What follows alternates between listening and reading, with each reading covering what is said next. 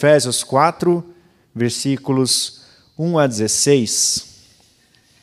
Como prisioneiro do Senhor, rogo-lhes que vivam de maneira digna a vocação que receberam. Sejam completamente humildes e dóceis e sejam pacientes, suportando uns aos outros com amor.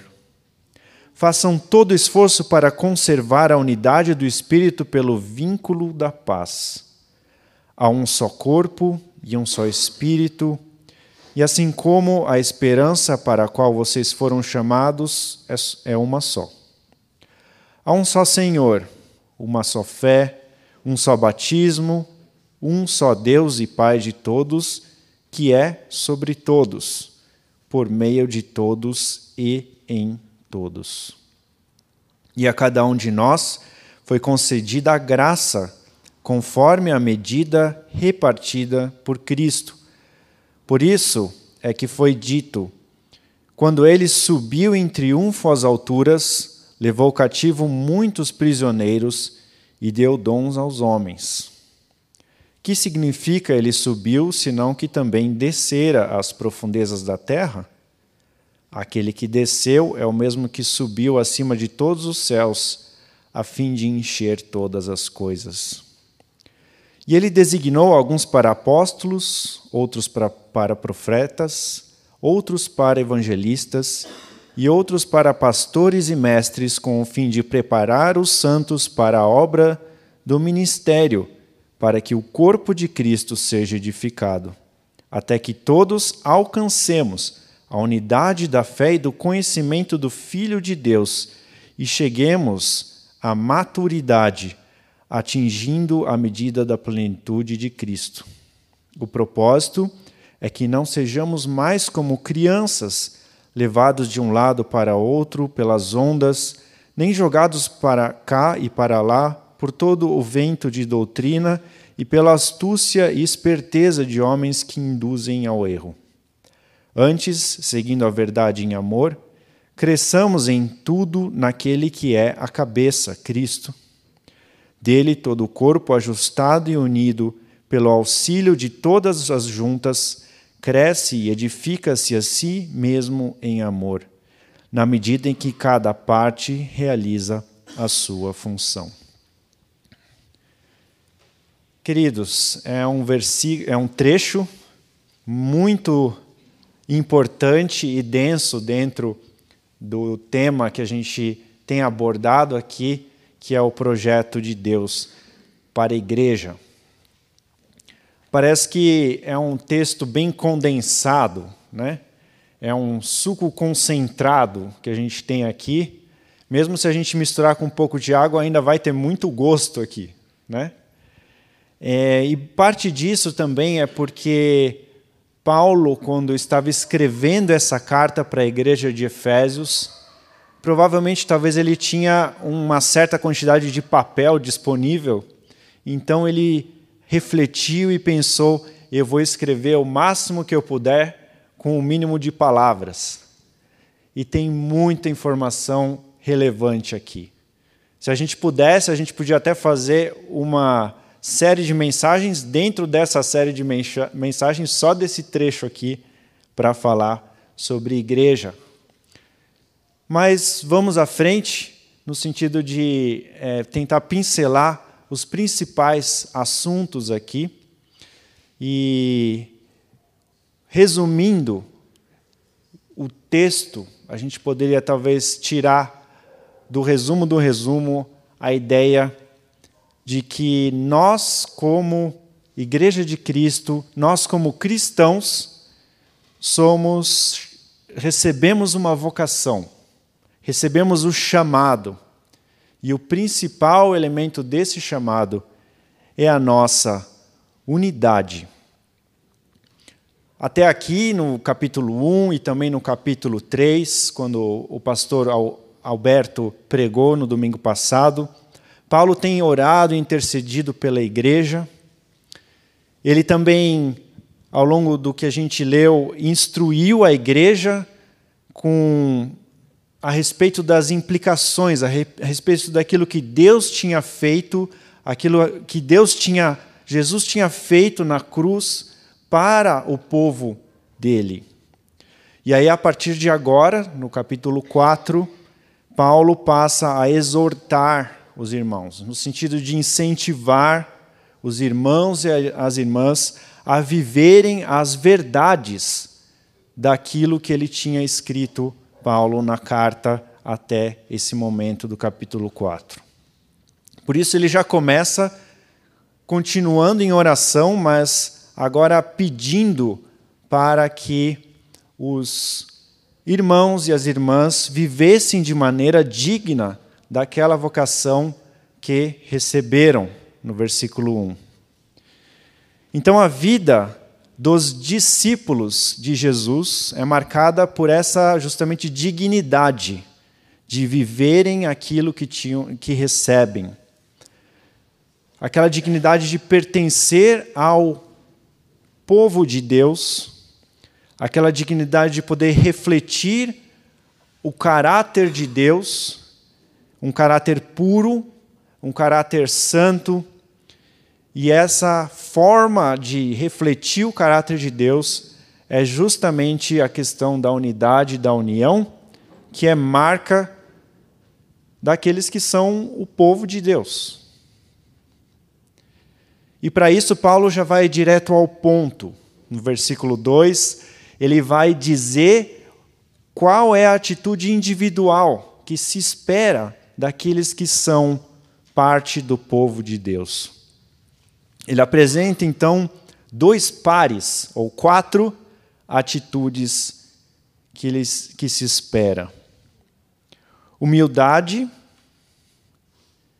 mansidão, né?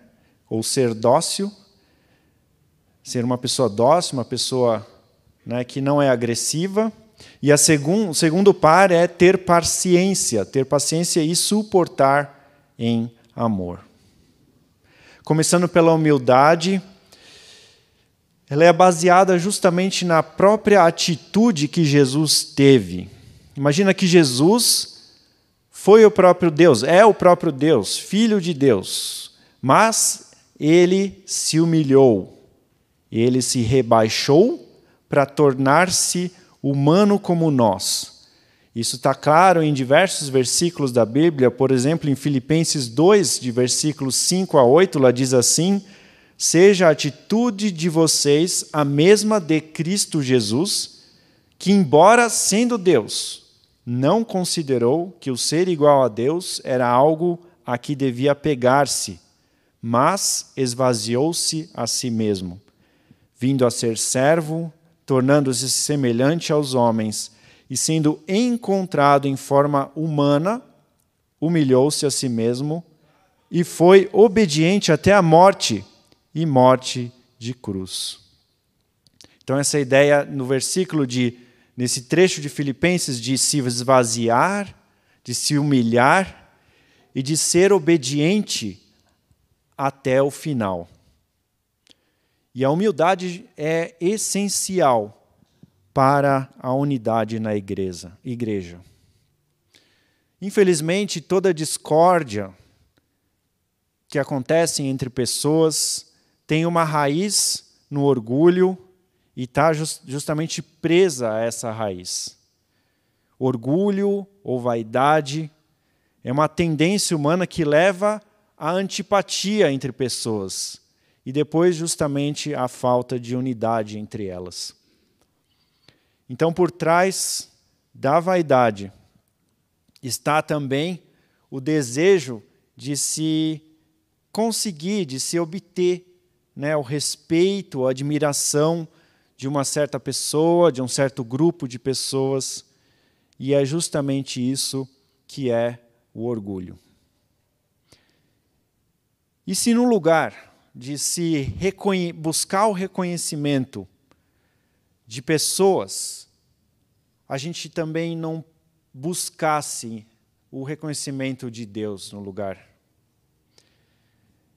Depender somente do que Deus nos reconhece, do valor que Deus nos dá. Isso é dar, não dar frente, não dar cabo ao orgulho. E é justamente aquilo que se espera para aqueles que são humildes. A segunda atitude é da gente ser dócil, da gente ser manso. E essa atitude de humildade e mansidão, elas sempre andam juntas. Quem é dócil demora para se irar. A gente chama, por exemplo, um cachorro que é dócil quando ele não é agressivo, né? Um animal de estimação. E foi isso que a gente viu, por exemplo, no domingo no sábado passado, quando teve o Happy Dog Day aqui. Tinham aqueles cachorros que eram dóceis e eles conviviam entre si, não tinha tanto problema assim, mas tinham aqueles que eram um pouco mais agressivos, né? E esses a gente tinha que, os donos tinham que andar encolerados, né? Inclusive tiveram cachorros que teve que vir com uma focinheira, né? Porque eram um pouco mais agressivos também e para conviver eles precisavam, né, de rédea curta lá, né? Mas é, a gente olha para os cachorros e com o ser humano também existe essa questão é, de se ser dócil. E Deus nos pede para que a gente coloque a focinheira, talvez, né? para que a gente coloque o, é, a corda aqui né, no pescoço, não, não no sentido ruim, mas no sentido bom, para que a gente possa conviver e possa promover a unidade. Ao contrário do que se pensa, essa questão da, de se ser dócil ou se ser manso não é um resultado de uma personalidade fraca. Pelo contrário, é uma personalidade que sabe se comportar. Né?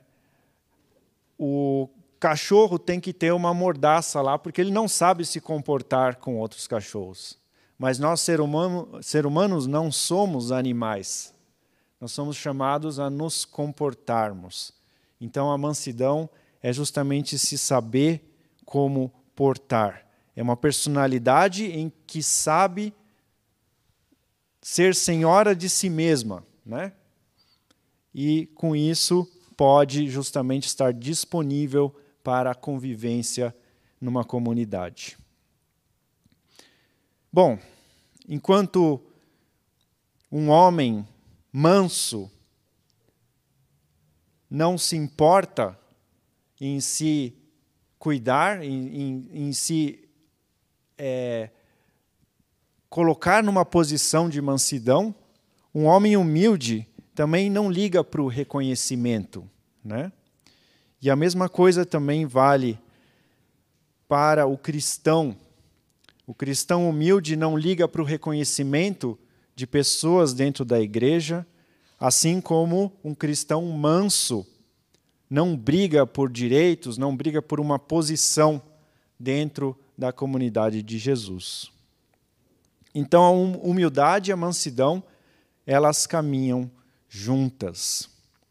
A terceira e quarta qualidade, ou seja, o segundo par de qualidades que Paulo pede para os cristãos viverem é a paciência ou longanimidade e também se suportar um ao outro em amor.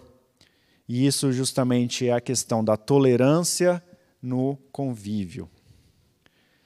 Aguentar pessoas que são diferentes e têm uma forma de conviver diferente da qual a gente está acostumado, da qual a gente foi ensinado na vida ou da qual a gente prefere, é um desafio. E essa atitude, ela parte justamente quando a gente entende o que Deus faz com a gente mesmo. Deus nos aguenta. Deus tem paciência com a gente. Deus é tolerante com a gente. Romanos 2:4 deixa isso muito claro. Paulo pergunta, né, à igreja de Romanos: ou será que você despreza as riquezas da bondade, tolerância e paciência, não reconhecendo que a bondade de Deus o leva ao arrependimento?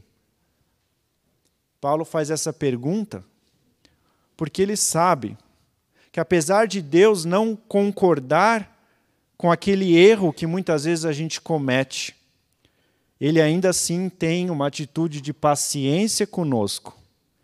Mesmo diante da nossa imperfeição, ele quer se manter próximo de nós. Ele quer manter a unidade do relacionamento conosco, porque ele sabe que essa é a melhor forma de nos tratar, para que a gente seja então transformado pelo amor dele. Por meio da tolerância e da paciência de Deus por nós, para com nossa imperfeição, a gente é justamente levado para o arrependimento. E arrependimento é quando a gente se dá conta. Puxa vida, eu não presto tanto quanto eu achava, né? Eu tenho meus erros, minhas imperfeições. Eu não consigo resolver isso sozinho. E aí, justamente, a gente se entrega para Deus, dizendo: Deus, esse assunto não é só comigo, esse assunto é com você. Por favor, venha e mude a minha vida. Isso é arrependimento? Então, o amor, que é aquela qualidade principal de Deus, ela amarra essas virtudes: humildade, mansidão, paciência e tolerância. E amar, então, é uma atitude que Paulo pede, Paulo roga pelos irmãos lá de Efésios para que eles possam amar de uma forma construtiva, possam buscar o bem-estar do próximo e também o bem-estar comunitário lá da igreja. Ele não pede isso só para Efésios, ele pede isso em diversos textos bíblicos. Lá em Colossenses 3,14, que era uma outra igreja que Paulo também escreveu uma carta, diz assim: Acima, porém, Acima de tudo, porém, revistam-se do amor, que é o elo perfeito. O amor é como se fosse aquele fator que vai aglutinar, que vai juntar as pessoas num propósito igual. Vai construir. Imagina que numa construção a gente tem diversos blocos e o amor vai ser como se fosse aquela argamassa que vai juntar um bloco no outro e vai então fazer a construção de um edifício e de um prédio. Como é que o amor é praticado? Por meio dessas quatro virtudes. E elas são então atitudes individuais e essenciais para nossa unidade, para a unidade da igreja. Então, cada cristão é chamado para praticá-las e se aperfeiçoar nelas. É chamado para amar por meio dessas quatro atitudes. Mais para frente, nos versículos 3 a 6, Paulo fala muito sobre essa questão da unidade. Então ele repete a palavra um, a, um né? A palavra um, uma, pelo menos sete vezes. E três dessas repetições de a uma só fé, a um só batismo, referem-se ao próprio Deus. Com isso, ele quer dizer que existe uma unidade que no próprio Deus. E a gente fala que essa unidade ela é representada por meio do Deus Pai, Deus Filho e Deus Espírito Santo, que se relacionam de uma forma perfeita e vivem dessa forma, convivem numa unidade perfeita. Então, esse exemplo da Trindade, Deus Pai, Deus Filho, Deus Espírito Santo, é para ser seguida por nós também. Paulo começa dizendo há um só corpo. Então, esse corpo é a igreja de Cristo. Ela é composta por crentes que vieram de diversos contextos diferentes. No caso de Éfeso, quando Paulo escreveu a carta, eram pessoas que tinham um, um background, ou eram pessoas que vinham do judaísmo e eram pessoas que não vinham do judaísmo. No nosso contexto aqui, da nossa igreja, talvez também sejam pessoas que nasceram aqui de São Paulo, em São Paulo, e aqueles que vieram para cá depois. De qualquer forma, a unidade é aquilo que junta essas pessoas. E isso é algo que é o próprio Deus que faz, o próprio Deus que promove, e é dessa forma, então, que o próprio Deus ele habita no meio de nós. 1 Coríntios 12, 13 fala a respeito disso e diz assim: Pois em um só corpo todos nós fomos batizados em um único espírito, quer judeus, quer gregos, quer escravos, quer livres, e a todos nós foi dado beber de um único espírito. Então, se nós que somos cristãos, se nós que nos arrependemos, que entregamos a nossa vida para o Senhor Jesus, nós então temos um único Espírito que é parte de Deus, que habita no meio de nós e que nos integra, que nos aglutina, igual a argamassa da construção, em um só corpo. Outra forma de ver seria em um só time. Todos nós fazemos parte de um só time. Em segundo lugar, que Paulo menciona nos versículos 3 a 6, é a questão da unidade na esperança. Há uma só esperança, que está ligada à fé e também ligada ao batismo, a um só batismo. E Jesus Cristo, então, é o único propósito da nossa fé. Esse conceito de fé, na nossa cultura, é um conceito muito amplo. Alguém pode dizer assim: ah, eu tenho fé. Mas a pergunta que precisa ser feita é: ok, você tem fé, isso é muito bom, isso ajuda, mas você tem fé no quê? Ou em quem? Então a fé, por si só, pode ser muito bonita, pode ser muito algo muito especial, mas ela precisa estar ligada a um propósito. Quando a gente vai, por exemplo, no, é, num cartório, a gente tem lá aquele termo né, do, da pessoa do cartório que diz dou fé. Ou seja, dou certeza naquela informação, naquele documento. E é dar a certeza de que aquilo é verdade. Então a fé cristã é dar fé àquilo que Jesus Cristo fez e aquilo que Jesus Cristo foi. Então a gente fala aí, a gente falou isso sobre, sobre isso. Eu tive a oportunidade de falar na pregação a respeito do Evangelho de Lucas, na última pregação da Páscoa.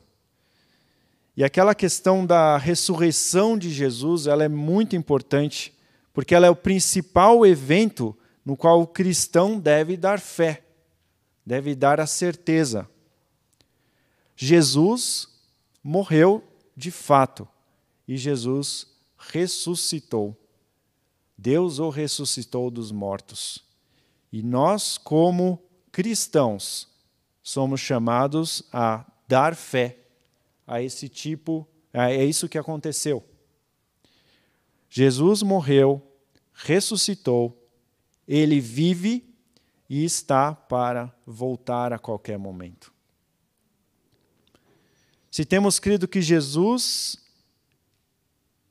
tem uma obra redentora que aconteceu e ainda está para acontecer, então, por causa disso, nós também queremos mostrar isso de uma forma pública por meio do batismo.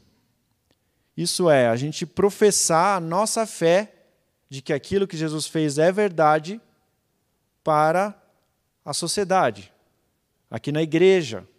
Né? Por isso a gente então diz que há um só batismo, que é a profissão da nossa fé de uma forma pública. E nessa obra de Jesus, a gente então tem toda a esperança. E temos a nossa convicção muito bem firmada. A gente passa então a fazer parte da comunidade internacional de todos os cristãos, do qual Deus é um só Pai. Deus é Pai dos seus filhos redimidos. Todos então que têm a mesma convicção passam a fazer parte da mesma família, uma só família, ou seja, somos considerados ou podemos nos chamar de irmãos e irmãs uns dos outros. Essa figura da família, ela é muito relevante, porque ela tem diversas implicações para a questão da nossa unidade. Vamos imaginar um pai, uma mãe e dois filhos, dois filhos pequenos. O que une essas quatro pessoas juntas? Em primeiro lugar, é o matrimônio, o casamento entre o pai e a mãe. E segundo lugar, também é a maternidade e a paternidade desses pais para com os dois filhos. Agora, vamos imaginar que, de uma forma trágica, com o tempo, os dois filhos crescem, mas o pai e a mãe entram na meia-idade e, por causa de dificuldades de convívio, o casal começa a brigar tornam-se cada vez mais distante e aí, lamentavelmente, o casal se divorcia. Daí os filhos também refletem aquilo que viram nos seus pais, acabam brigando entre si, tornam-se a todos adultos e aí separam, se separam. Ninguém mais se encontra, ninguém mais se escreve, não tem mais telefonema, ninguém mais se fala. E além disso, os filhos ainda têm vergonha de serem reconhecidos como filhos dos pais que têm. É uma tragédia, certo? São relacionamentos quebrados, cortados. Mas se a gente fosse parente próximo ou primos né, desses garotos, mesmo diante da tragédia que acontece, a gente ainda de alguma forma poderia dizer: bom, são uma família. Por quê? Porque foi criado um laço entre essas quatro pessoas. Primeiro, do casamento entre aqueles pais que se separaram, mas também um laço da maternidade e da paternidade dos pais para com os irmãos, um laço entre os irmãos. E isso nunca poderá ser desfeito apesar de ser uma família desintegrada, são uma família. Uh, e como é que a gente, como parente próximos, poderia se reagir a isso? A gente olharia para isso de uma forma trágica, de uma forma triste. E como é que a gente, o que que a gente faria? Talvez uma opção seria a gente procurar ser pacificador, no sentido de incentivar que cada um dos nossos parentes buscasse a reconciliação, no sentido de preservar a unidade da família. A gente tentaria, talvez, fazer isso por meio do nosso próprio vínculo que a gente tem com essa família que está desintegrada. Então, esse conceito, só para dar essa ideia, né, essa, essa imagem, mas esse conceito de laço familiar também existe aqui na igreja. Por mais que um cristão queira, talvez nunca mais, ver um outro cristão na vida, ou talvez diga, nunca mais eu quero pisar de novo numa igreja, seja lá pela razão que foi, ainda assim, em Jesus existe um vínculo desse cristão com aquele do qual ele não quer mais se relacionar. Ainda existe um vínculo desse cristão com talvez a igreja pelo qual ele não quer nunca mais pisar na vida. E entre esse cristão e o outro, talvez exista um terceiro, ou talvez exista gente que fala: Meu, por que, que essa situação está assim? E a gente talvez seja impelido a, a tentar reconciliar isso, tentar resolver isso. E é justamente isso que Paulo coloca no versículo 3, quando ele diz: Façam todo o esforço para conservar a unidade do espírito pelo vínculo da paz.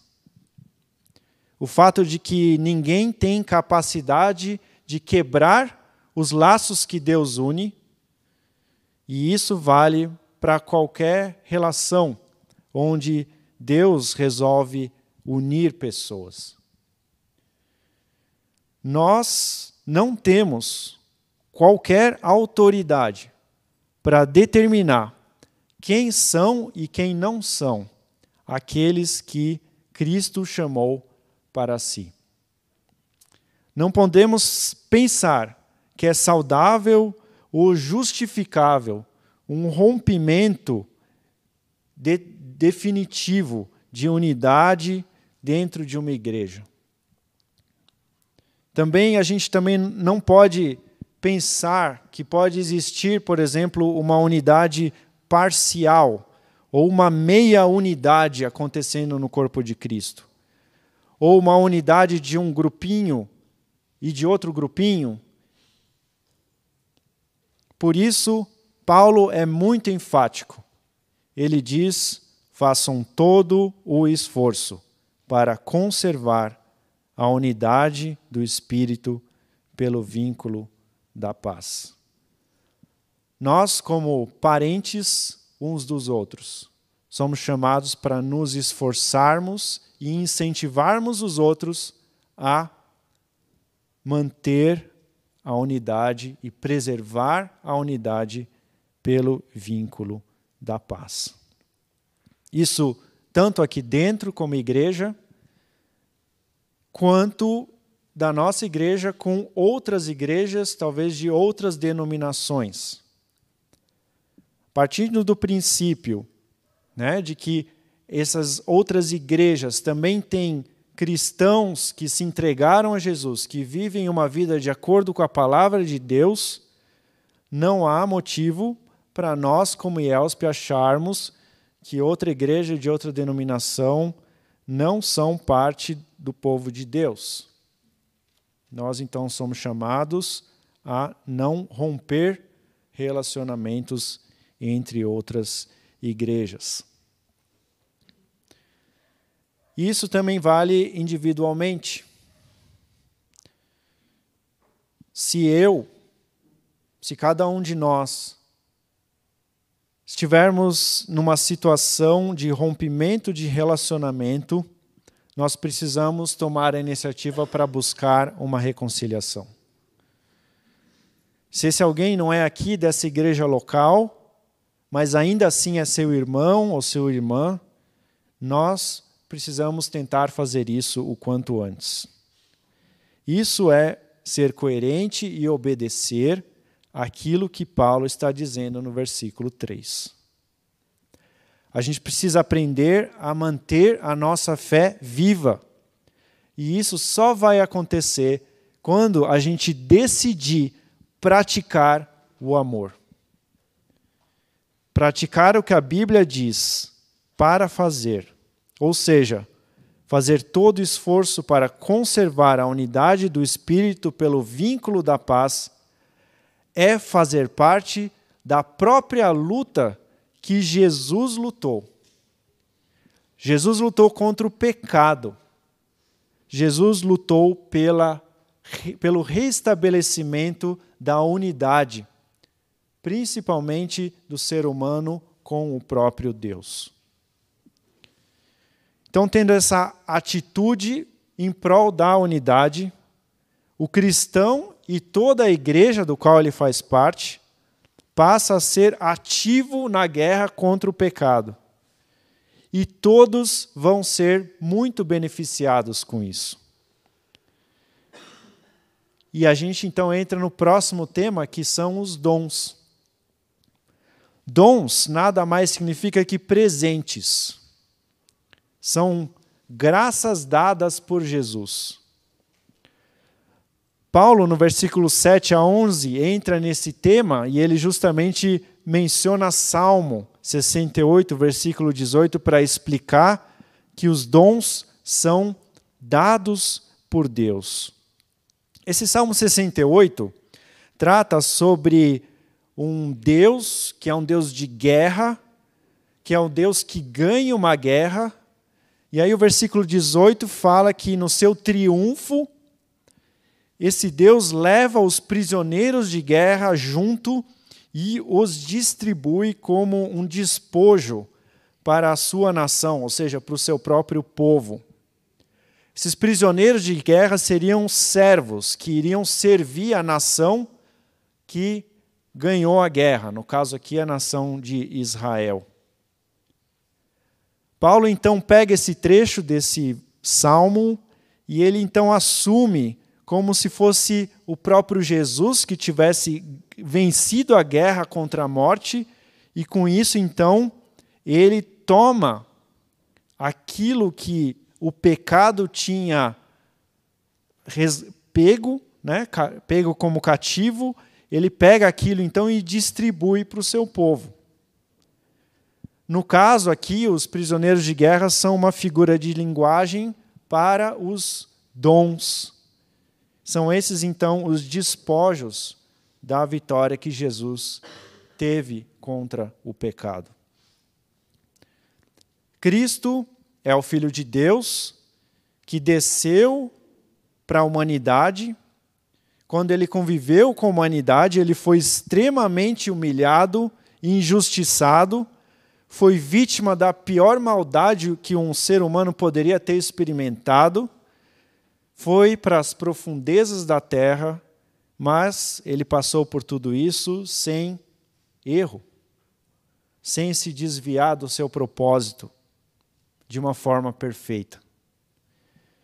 E essa experiência foi tão intensa que ela foi aprovada pelo próprio Deus, que o exaltou e deu a ele então toda a autoridade e poder. Por isso que Jesus então é o rei da igreja e ele então tem essa autoridade para distribuir os despojos daquela vitória que ele conquistou. Os dons são, então, de Deus, de Jesus. Da mesma forma que eles são do Espírito Santo, da mesma forma que eles são do próprio Deus Pai, os dons são da Trindade. E Paulo menciona em 1 Coríntios 12, 4, de que esses dons são diversos, são diversas riquezas que são distribuídas na igreja. Com isso, a gente entra num assunto de que talvez os dons, que são tantos, são múltiplos, é, eles talvez podem ser classificados, podem ser colocados numa lista, mas eles vão ser muito variados. E eles também vão depender da nossa identidade, de quem a gente é, das experiências que a gente teve, daquilo que a gente sabe fazer daquilo que a gente aprende, aprende ou aprendeu, e, e com isso, Deus vai então nos usando na nossa é, caminhada cristã para que a gente possa servir a igreja de Cristo. Bom, o sentido dos dons está escrito lá nos versículos 12 e 13, diz assim: com o fim de preparar os santos para a obra do ministério, para que o corpo de Cristo seja edificado. Infelizmente, esses dois versículos, eles às vezes são interpretados de uma forma errada. Esses santos aqui, muitas vezes é visto como aqueles que se reservam para a obra do ministério de Deus de forma integral. E assim, então, edificam o corpo de Cristo. Ou seja, são aqueles santos que são os únicos capacitados para poderem fazer a obra de Cristo. E esse erro de interpretação pode levar a um tipo de igreja que não foi o que Jesus pensou.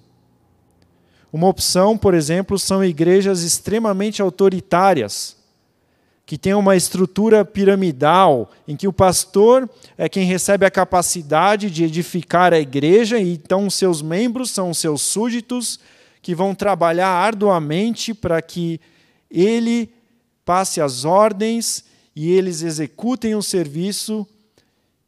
Igrejas assim formam cristãos, talvez até ativos, muito ativos, mas sem nenhuma maturidade. Tudo que essas pessoas fazem depende sempre do aval e do ok, e do sim e de um não de uma pessoa que seria, no caso, o pastor ou o líder daquela igreja. Uma outra imagem errada, que resultado da interpretação errada desses versículos, é a imagem de uma igreja que é como se fosse um ônibus de turismo, onde o pastor é o motorista, que atua ativamente para que a igreja ande, para que as coisas caminhem, mas o resto da igreja está lá sentada na janela, como meros passageiros, fazendo parte daquela viagem que está acontecendo. Igrejas assim formam cristãos que não são satisfeitos e também que não se envolvem. Cristãos, ainda assim, sem maturidade e também passivos com aquilo que tem para ser feito. A forma ideal de ver esses versículos 12 e 13, que diz: com o fim de preparar os santos para a obra do ministério, para que o corpo de Cristo seja edificado. A forma ideal e correta de ver esses versículos é que santos somos todos aqueles que são discípulos de Jesus e que recebem de Jesus diversos dons, dons que são diferentes entre si, para que todos possam atuar de uma forma ativa na obra e no ministério, todos juntos trabalharem pela edificação da estrutura ou da igreja que tem para ser edificada. Isso leva a uma figura de que cada um de nós somos parte de um corpo, nós somos como que pequenos órgãos dentro do corpo de Cristo, onde Cristo é a cabeça e não pessoas, e cada um tem uma função específica dentro daquele corpo e uma função necessária e importante. Talvez uma outra figura seria a figura na linguagem do futebol, que é a gente é um time só, mas cada um tem que jogar na sua posição e defender a sua posição. Só que quem é aquele principal daquele time é o técnico Jesus, que estabelece as posições para cada um de nós jogarmos.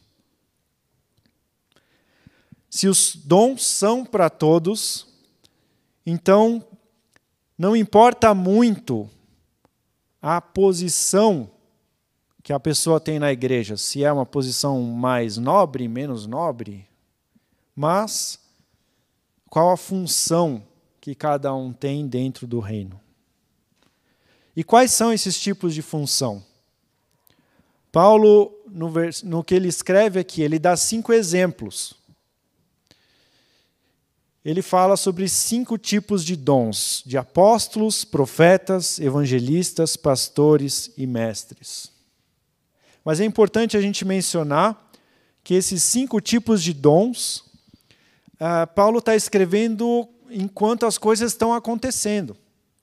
Não tinha uma igreja ainda estabelecida em diversos locais, tinham algumas igrejas que estavam acontecendo. Então ele escreve esses dons e provavelmente ele vai pensando nas pessoas que estão por trás desses dons. No caso, quando ele quer dizer apóstolos aqui, ele está justamente pensando em alguns, ou seja, num grupo seleto que teve contato com o próprio Jesus e que o próprio Jesus comissionou, incentivou para que implantasse a sua igreja. Talvez Paulo estivesse pensando aqui em Pedro ou João. Em relação a profetas, profetas têm um sentido bem específico no Antigo Testamento, que eram homens e mulheres que falavam em nome de Deus, porque não tinha Bíblia no Antigo Testamento. Na época de Paulo, seriam aqueles que estavam trabalhando para a elaboração do Novo Testamento. Por exemplo, Lucas. Lucas estava elaborando o Evangelho e, e, ao mesmo tempo, estava também relatando o que estava acontecendo ao longo da igreja no, no livro de Atos. Lucas talvez seria aquele que é o profeta. Evangelistas aqueles que estavam apresentando o Evangelho de Jesus para quem não conhecia.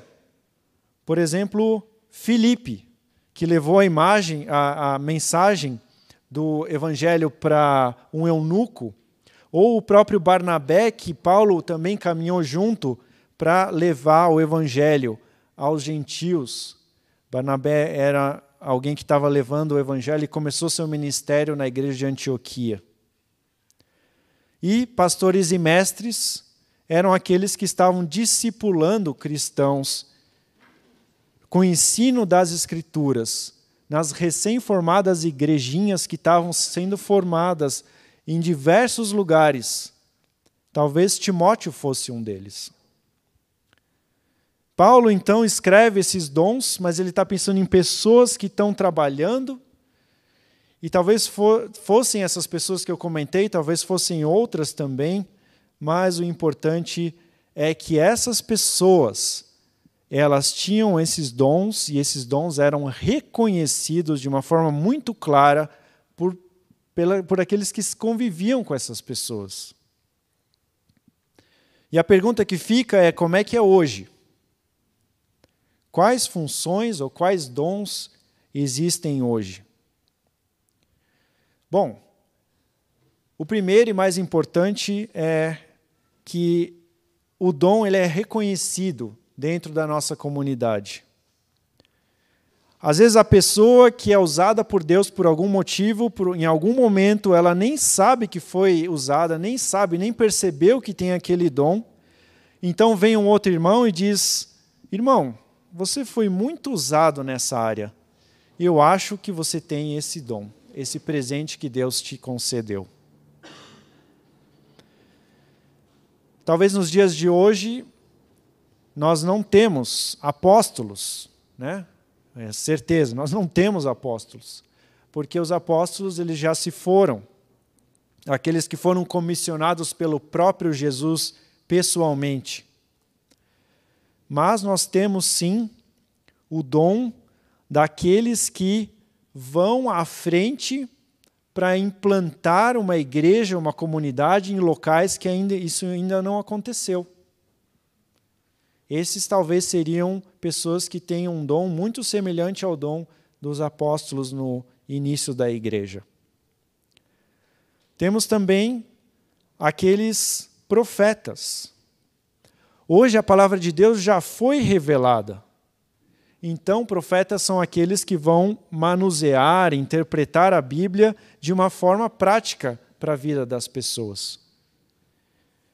Revelações específicas podem acontecer, mas é muito importante, queridos, queridas irmãs, que essas revelações não podem em nenhum momento sobrepor ou contradizer aquilo que está sendo falado na palavra de Deus. Evangelistas, aqueles que apresentam o evangelho de uma forma relevante aos descrentes. Pastores e mestres, aqueles que seguem ensinando e discipulando os crentes para que possam amadurecer cada dia mais. Existem outros trechos que vão tratar dos dons, existem outras listas de dons também, por exemplo, em Romanos 12, de 6 a 8, em 1 Coríntios 12, de 7 a 11. Mas o foco de Paulo aqui nesse trecho é justamente dar exemplos de alguns dos principais dons que estavam acontecendo naquele momento na igreja, mas que esses principais dons também eram acompanhados de outros muitos e diversos dons, de uma forma multiforme, mostrando aquilo que é a graça de Deus que é espalhada a cada um dos seus discípulos. O importante é que todos esses discípulos de Jesus servem, edificam, constroem a igreja até que todos alcancemos a unidade da fé e do conhecimento do Filho de Deus. Então, essa deve ser a nossa principal meta. A meta de toda a igreja cristã deve ser que cada um dos seus membros alcancem a maturidade de Cristo. E como isso é possível? Conhecer a Cristo, confiar em Cristo, crescer em Cristo. Vou repetir. Conhecer a Cristo, confiar em Cristo, crescer em Cristo. Conhecer a Cristo. Como? contato com a palavra de Deus, com a Bíblia, leitura, meditação. Quem foi Jesus? O que ele fez? O que ele ensinou?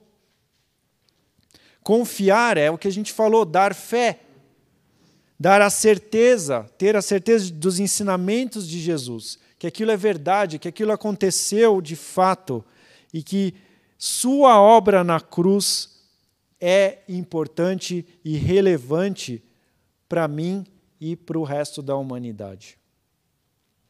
E crescer é praticar. Praticar o amor. Colocar em prática aquilo que nos é ensinado. Como crescemos? Justamente praticando o amor.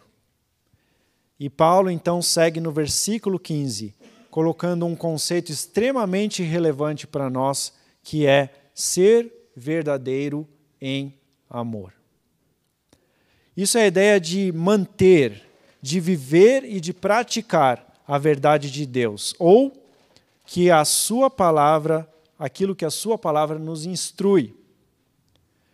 Nós precisamos tomar cuidado com extremos. Muita verdade, pouco amor, muito amor, pouca verdade.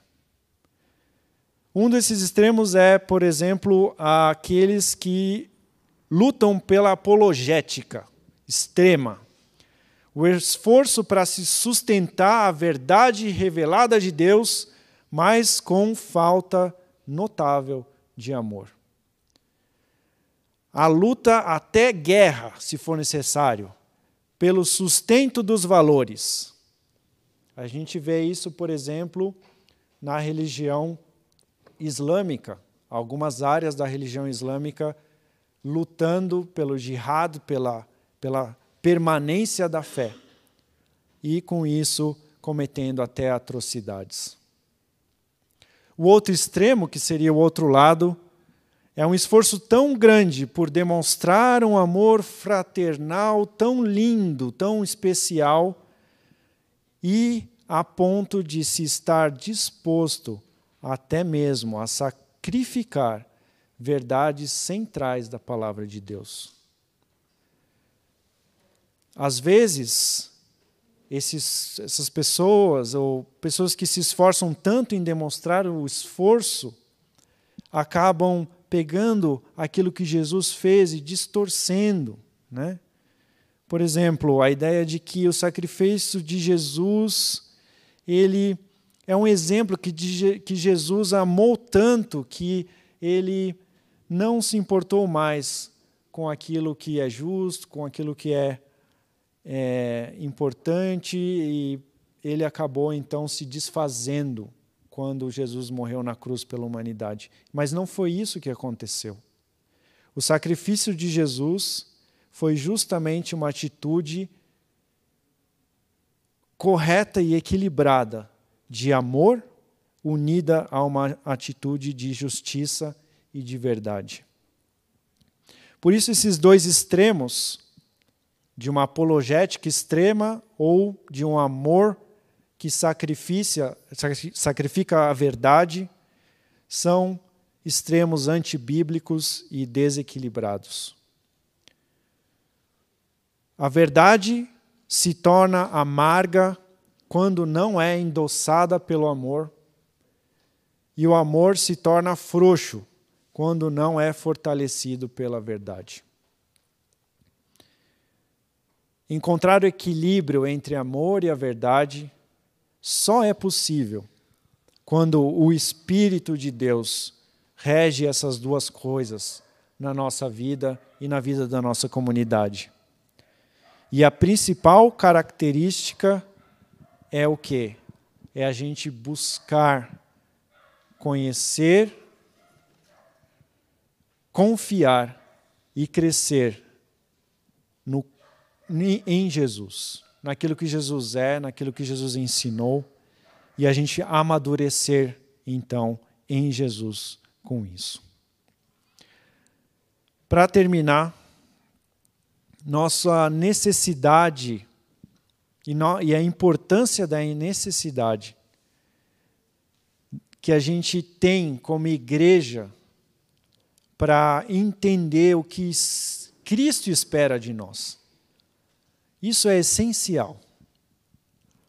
Assim, a gente vai começar a adotar uma posição sempre quando a gente vem para cá.